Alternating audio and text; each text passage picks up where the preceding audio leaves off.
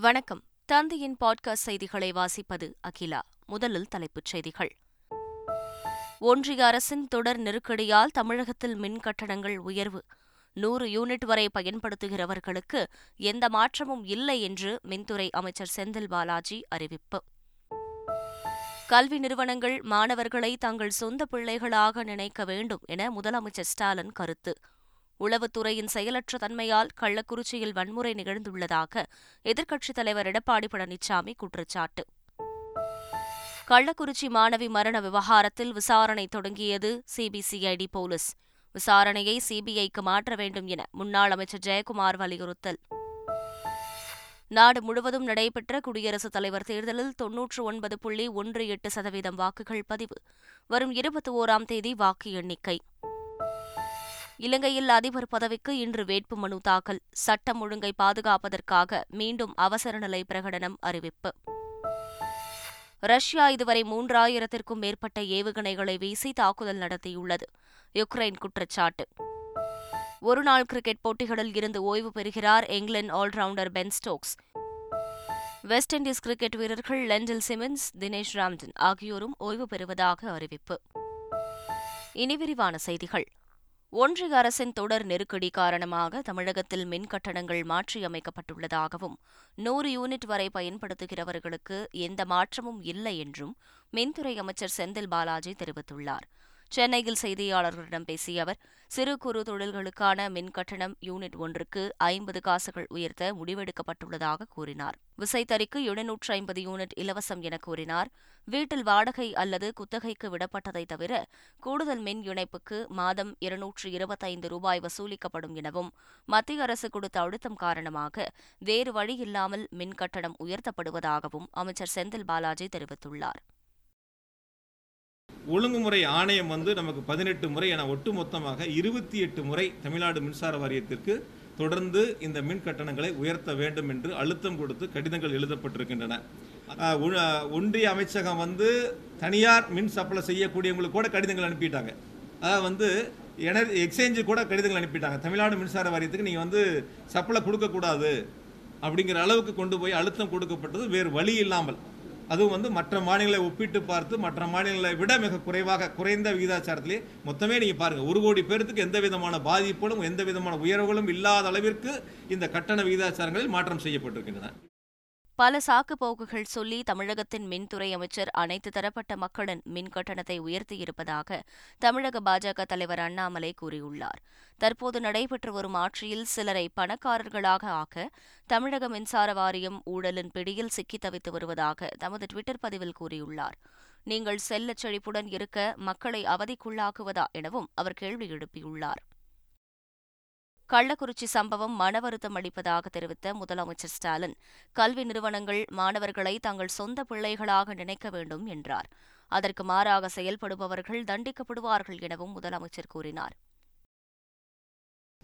எல்லாருக்கும் எல்லாம் என்ற இலக்கை நோக்கி ஆட்சியாக உருவாக நாம் அனைத்து வகையிலும் முயற்சித்து வரும் இந்த நேரத்தில் அனைவருக்கும் மன வருத்தம் ஏற்படுத்தும் வகையில் கள்ளக்குறிச்சி நடந்த சம்பவங்கள் அமைந்துள்ளன. கல்வி நிலையங்கள் ஒவ்வொரு பிள்ளைகளையும் தங்களது சொந்த பிள்ளைகளாக நினைத்து அவர்களை பயிற்றுவிக்க வேண்டும். மாறாக நடக்கும் எந்த செயல்களாக இருந்தாலும் அவர்கள் சட்டத்தின் முன் நிறுத்தப்பட்டு தண்டிக்கப்படுவார்கள் என எச்சரிக்கிறேன். இந்த சோகமான சூழலை பயன்படுத்தி கொண்டு சிலர் சேர்ந்து சட்டவிரோதமாக நடந்து கொண்டுள்ளார்கள். வன்முறைகள் என்பது வளர்ச்சிக்கு எதிரானவை என்பதை அவர்கள் உணர வேண்டும். அமைதியான தமிழகம்தான் அனைவருக்குமான தமிழகமாக அமையும் என்பதை அனைவரும் உணர வேண்டும். தமிழக அரசின் மெத்தன போக்கு அலட்சியம் மற்றும் உளவுத்துறையின் செயலற்ற தன்மையின் காரணமாகவே கள்ளக்குறிச்சியில் வன்முறை நிகழ்ந்துள்ளதாக எதிர்க்கட்சித் தலைவர் எடப்பாடி பழனிசாமி குற்றம் சாட்டியுள்ளார். இந்த மூன்று நாட்களில் இந்த அரசு மெத்தன போக்கின் காரணமாக அலட்சியத்தின் காரணமாக இப்படிப்பட்ட நிகழ்வு நடந்திருக்கு தொடர்ந்து மாணவனுடைய பெற்றோர்கள் தொலைக்காட்சியின் வழியாக பேட்டி அளித்துக் கொண்டிருக்கின்றார்கள். ஒரு கொந்தளிப்பான சூழ்நிலை ஒரு பதட்டமான சூழ்நிலை அங்கே நிலவிக் கொண்டிருக்கின்றது. இதையெல்லாம் இந்த வெடிய அரசு உளவுத்துறையின் மூலமாக தகவல்களை சேகரித்து முன்னெச்சரிக்கை நடவடிக்கை எடுக்கப்பட்டிருந்தால் இந்த வன்முறையை தவிர்த்திருக்கலாம். இதற்கிடையே கள்ளக்குறிச்சி கலவர வழக்கை சிபிஐ விசாரிக்க வேண்டும் என்று அதிமுகவின் அமைப்புச் செயலாளர் ஜெயக்குமார் வலியுறுத்தியுள்ளார். இன்று முதல் தனியார் பள்ளிகள் வழக்கம் போல செயல்படும் என தமிழ்நாடு தனியார் பள்ளி சங்கங்கள் கூட்டமைப்பின் பொதுச் செயலாளர் இளங்கோவன் தெரிவித்துள்ளார். கள்ளக்குறிச்சியில் பள்ளி மீது தாக்குதல் நடத்தியவர்கள் மீது நடவடிக்கை எடுக்க வேண்டும் என்று வலியுறுத்தினார். கள்ளக்குறிச்சி மாணவி மரணம் தொடர்பாக சிபிசிஐடி போலீசார் விசாரணையை தொடங்கியுள்ளனர். இந்த வன்முறை தொடர்பாக முன்னூற்று இருபத்தி ஒன்பது பேர் கைது செய்யப்பட்டுள்ளனர். இதைத் தொடர்ந்து மாணவி மரண வழக்கு சிபிசிஐடிக்கு மாற்றம் செய்யப்பட்டது. அதன் பேரில் சிபிசிஐடி ஏடிஎஸ்பி கோமதி தலைமையில் ஆய்வாளர் தனலட்சுமி விசாரணையை தொடங்கியுள்ளார். கள்ளக்குறிச்சி விவகாரம் அடங்குவதற்குள் காஞ்சிபுரம் அருகே பள்ளி கட்டிடத்தின் இரண்டாவது மாடியில் இருந்து குதித்து மாணவர் ஒருவர் தற்கொலைக்கு முயன்றார். ஆர்ப்பாக்கம் பகுதியைச் சேர்ந்த மாணவர் ஒருவர் ஓரிக்கை பகுதியில் செயல்படும் தனியார் மெட்ரிக் மேல்நிலைப் பள்ளியில் பதினோராம் வகுப்பு பயின்று வருகிறார். வழக்கம் போல் பள்ளிக்கு வந்த அவர் திடீரென பள்ளி கட்டிடத்தின் இரண்டாவது மாடியில் இருந்து கீழே குதித்துள்ளார். அவர் மருத்துவமனையில் அனுமதிக்கப்பட்டுள்ளார். வழக்கு பதிந்த காஞ்சிபுரம் தாலுகா போலீசார் மாணவனிடம் விசாரணை மேற்கொண்டனர். அப்போது பள்ளி நிர்வாகத்தினர் கடுமையான முறையில் கண்டித்ததால் பயந்து போய் தற்கொலைக்கு முயன்றதாக மாணவன் வாக்குமூலம் அளித்துள்ளார். கள்ளக்குறிச்சி போன்று நடைபெறாமல் இருக்க முன்னெச்சரிக்கை நடவடிக்கையாக போலீசார் குவிக்கப்பட்டுள்ளனர். தமிழகத்தில் கொரோனா பாதிப்பு சற்று குறைந்துள்ளது. புதிதாக இரண்டாயிரத்து இருநூற்று இருபத்தி மூன்று பேருக்கு கொரோனா பாதிப்பு கண்டறியப்பட்டுள்ள நிலையில் மொத்த பாதிப்பு எண்ணிக்கை முப்பத்தைந்து லட்சத்து இருபதாயிரமாக உயர்ந்துள்ளது. அதிகபட்சமாக சென்னையில் ஐநூற்று எழுபத்தைந்து பேருக்கு கொரோனா தொற்று கண்டறியப்பட்டுள்ளது. அடுத்தபடியாக செங்கல்பட்டு மாவட்டத்தில் முன்னூற்று எட்டு பேரும் கோவை மாவட்டத்தில் நூற்று அறுபத்தி இரண்டு பேரும் கொரோனாவால் பாதிக்கப்பட்டுள்ளனர். வெளிநாடுகளில் இருந்து வரும் விமானங்களை கண்காணிக்கவும் பயணிகளுக்கான கொரோனா மற்றும் குரங்கம்மை குறித்த பரிசோதனை நடத்தப்பட்டு தனிமைப்படுத்தும் நடவடிக்கைகளை மேற்கொள்ள உத்தரவிடப்பட்டுள்ளதாக மக்கள் நல்வாழ்வுத்துறை அமைச்சர் மா. சுப்பிரமணியன் தெரிவித்துள்ளார். கோவை விமான நிலையத்தில் ஆய்வு மேற்கொண்ட பிறகு செய்தியாளர்களிடம் பேசிய அவர் சுவிட்சர்லாந்தில் நடைபெறவுள்ள பொருளாதார மாநாட்டில் மக்களை தேடி மருத்துவம் திட்டம் குறித்த அறிக்கையை சமர்ப்பிக்க உள்ளதாக தெரிவித்தார். கடந்த மாதம் இந்திய அளவிலான சுகாதாரத்துறை அமைச்சர்கள் மாநாட்டில் போனபோது நாங்கள் இந்த மக்களை தேடி மருத்துவத்தை பிரசன்டேஷன் செய்தோம். அப்போது அந்த மாநாட்டிற்கு பிறகு உயர் அலுவலர்கள் ஒன்றிய அரசாங்கத்தின் அலுவலர்கள் இன்னுயிர் காப்போம் நம்மை காக்கும் நாற்பத்தெட்டு தமிழ்நாட்டில் எப்படி செயல்படுத்தி கொண்டிருக்கிறீர்கள் இதனுடைய அந்த மாடலை எங்களிடம் தாருங்கள் நாங்கள் இந்தியா முழுக்க செயல்படுத்தவிருக்கிறோம் என்றார். இன்னும் கூடுதலான ஒரு சிறப்பு ஒன்றிய அமைச்சர் ஜனவரி மாதம் ஒரு உலக அளவிலான வேர்ல்டு எக்கனாமிக் ஃபோரம் மாநாடு ஒன்று சுவிட்சர்லாந்தில் நடைபெறவிருக்கிறது. அந்த மாநாட்டின் பிரதிநிதியாக ஒன்றிய அரசின் அமைச்சராகிய அவர் சொன்னது. நான் செல்லவிருக்கிறேன். என்னுடன் தமிழ்நாட்டின் சுகாதாரத்துறை அமைச்சர் என்கின்ற வகையில் நீங்கள் வாருங்கள்.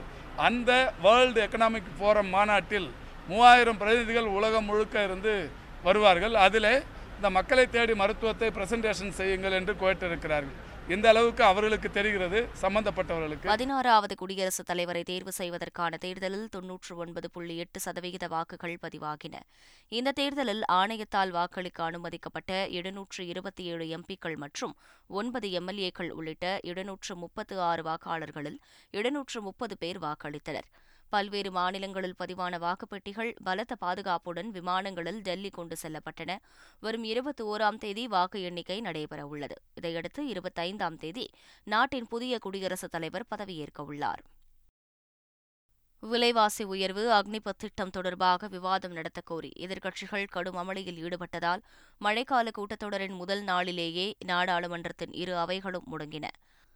மழைக்கால கூட்டத்தொடர் நேற்று தொடங்கி அடுத்த மாதம் பனிரெண்டாம் தேதி வரை நடைபெறுகிறது. இதைத் தொடர்ந்து மக்களவை மாநிலங்களவையில் முதல் கூட்டம் நேற்று காலையில் தொடங்கியது.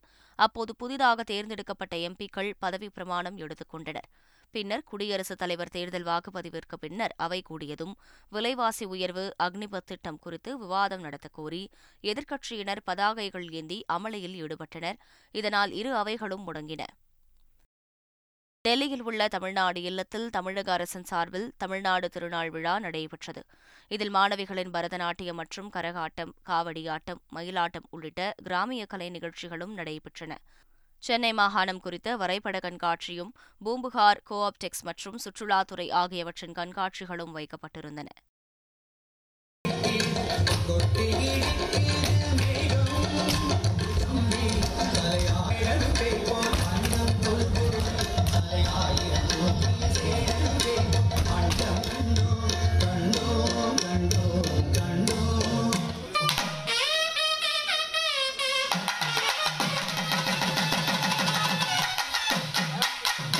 பிரபல ஹிந்தி பாடகர் பூபிந்தர் சிங் உடல்நலக்குறைவால் காலமானார். அவருக்கு பிரதமர் மோடி இரங்கல் தெரிவித்துள்ளார்.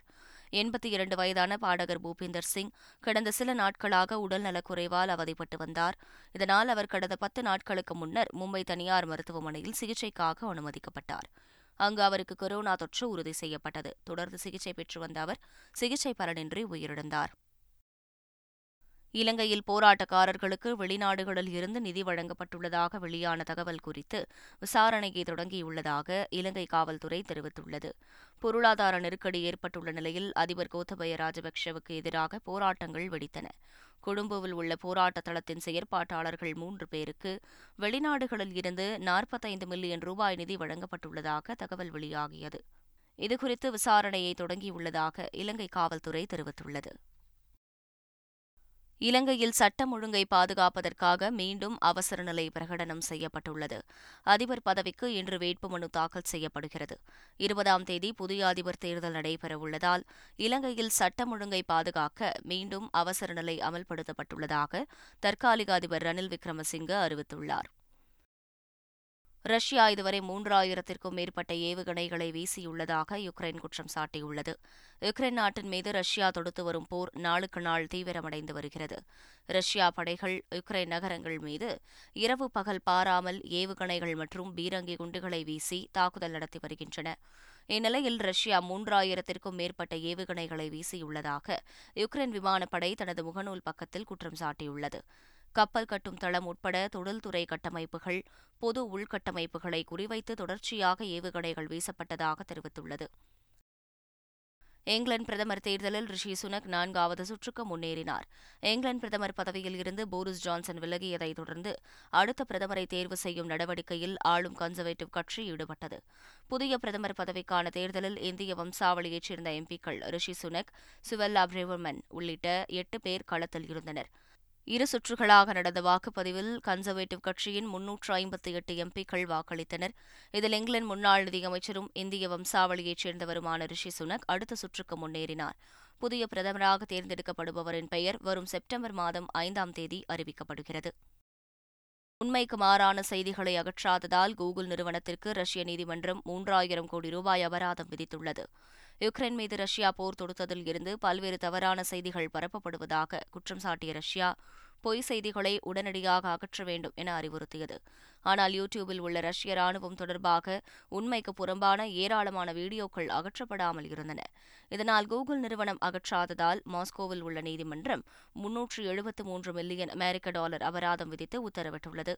இந்திய ரூபாய் மதிப்பில் இரண்டாயிரத்து தொள்ளாயிரத்து எண்பத்து நான்கு கோடி ரூபாய் ஆகும். ஒருநாள் கிரிக்கெட் போட்டிகளில் இருந்து ஓய்வு பெறுவதாக இங்கிலாந்து ஆல்ரவுண்டர் பென் ஸ்டோக்ஸ் தெரிவித்துள்ளார். இங்கிலாந்து கிரிக்கெட் அணியின் முன்னணி வீரர்களில் ஒருவரான பென் ஸ்டோக்ஸ் தென்னாப்பிரிக்காவுடன் நடைபெறும் போட்டியுடன் சர்வதேச ஒருநாள் போட்டிகளில் இருந்து ஓய்வு பெறுவதாக அறிவித்துள்ளார். மூன்று வகையான போட்டிகளிலும் விளையாட தனது உடல் ஒத்துழைக்காததால் இந்த முடிவை எடுத்துள்ளதாக குறிப்பிட்டுள்ள அவர் டெஸ்ட் மற்றும் இருபது ஓவர் போட்டிகளில் முழு அர்ப்பணிப்புடன் விளையாடுவேன் என தெரிவித்துள்ளார். இங்கிலாந்து அணி முதல் முறையாக ஒருநாள் உலகக்கோப்பையை வெல்ல பென் ஸ்டோக்ஸ் முக்கிய பங்கு வகித்தது குறிப்பிடத்தக்கது. வெஸ்ட் இண்டீஸ் கிரிக்கெட் வீரர்களான லெண்டன் சிமின்ஸ் தினேஷ் ராம்டன் ஆகியோர் ஓய்வு பெறுவதாக அறிவித்துள்ளனர். முன்னாள் கேப்டன் தினேஷ் ராம்டன் சர்வதேச கிரிக்கெட்டில் இருந்து ஓய்வு பெறுவதாக திங்கட்கிழமை அறிவித்தார். ராம்டன் டிசம்பர் இரண்டாயிரத்து பத்தொன்பது டி டுவெண்டியில் கடைசியாக விளையாடினார். அவர் எழுபத்து நான்கு டெஸ்ட் நூற்று முப்பத்து ஒன்பது ஒருநாள் மற்றும் எழுபத்தோரு டி டுவெண்டி போட்டிகளில் விளையாடியுள்ளார். மீண்டும் தலைப்புச் செய்திகள். ஒன்றிய அரசின் தொடர் நெருக்கடியால் தமிழகத்தில் மின் கட்டணங்கள் உயர்வு. நூறு யூனிட் வரை பயன்படுத்துகிறவர்களுக்கு எந்த மாற்றமும் இல்லை என்று மின்துறை அமைச்சர் செந்தில் பாலாஜி அறிவிப்பு. கல்வி நிறுவனங்கள் மாணவர்களை தங்கள் சொந்த பிள்ளைகளாக நினைக்க வேண்டும் என முதலமைச்சர் ஸ்டாலின் கருத்து. உளவுத்துறையின் செயலற்ற தன்மையால் கள்ளக்குறிச்சியில் வன்முறை நிகழ்ந்துள்ளதாக எதிர்க்கட்சித் தலைவர் எடப்பாடி பழனிசாமி குற்றச்சாட்டு. கள்ளக்குறிச்சி மாணவி மரண விவகாரத்தில் விசாரணை தொடங்கியது சிபிசிஐடி போலீஸ். விசாரணையை சிபிஐக்கு மாற்ற வேண்டும் என முன்னாள் அமைச்சர் ஜெயக்குமார் வலியுறுத்தல். நாடு முழுவதும் நடைபெற்ற குடியரசுத் தலைவர் தேர்தலில் தொன்னூற்று ஒன்பது புள்ளி ஒன்று எட்டு சதவீதம் வாக்குகள் பதிவு. வரும் இருபத்தி ஓராம் தேதி வாக்கு எண்ணிக்கை. இலங்கையில் அதிபர் பதவிக்கு இன்று வேட்புமனு தாக்கல். சட்டம் ஒழுங்கை பாதுகாப்பதற்காக மீண்டும் அவசர நிலை பிரகடனம் அறிவிப்பு. ரஷ்யா இதுவரை மூன்றாயிரத்திற்கும் மேற்பட்ட ஏவுகணைகளை வீசி தாக்குதல் நடத்தியுள்ளது. யுக்ரைன் குற்றச்சாட்டு. ஒருநாள் கிரிக்கெட் போட்டிகளில் இருந்து ஓய்வு பெறுகிறார் England all rounder Ben Stokes. West Indies cricket வீரர்கள் லெண்டில் சிமன்ஸ் தினேஷ் ராம்டன் ஆகியோரும் ஓய்வு பெறுவதாக அறிவிப்பு. இத்துடன் செய்திகள் நிறைவு பெறுகின்றன.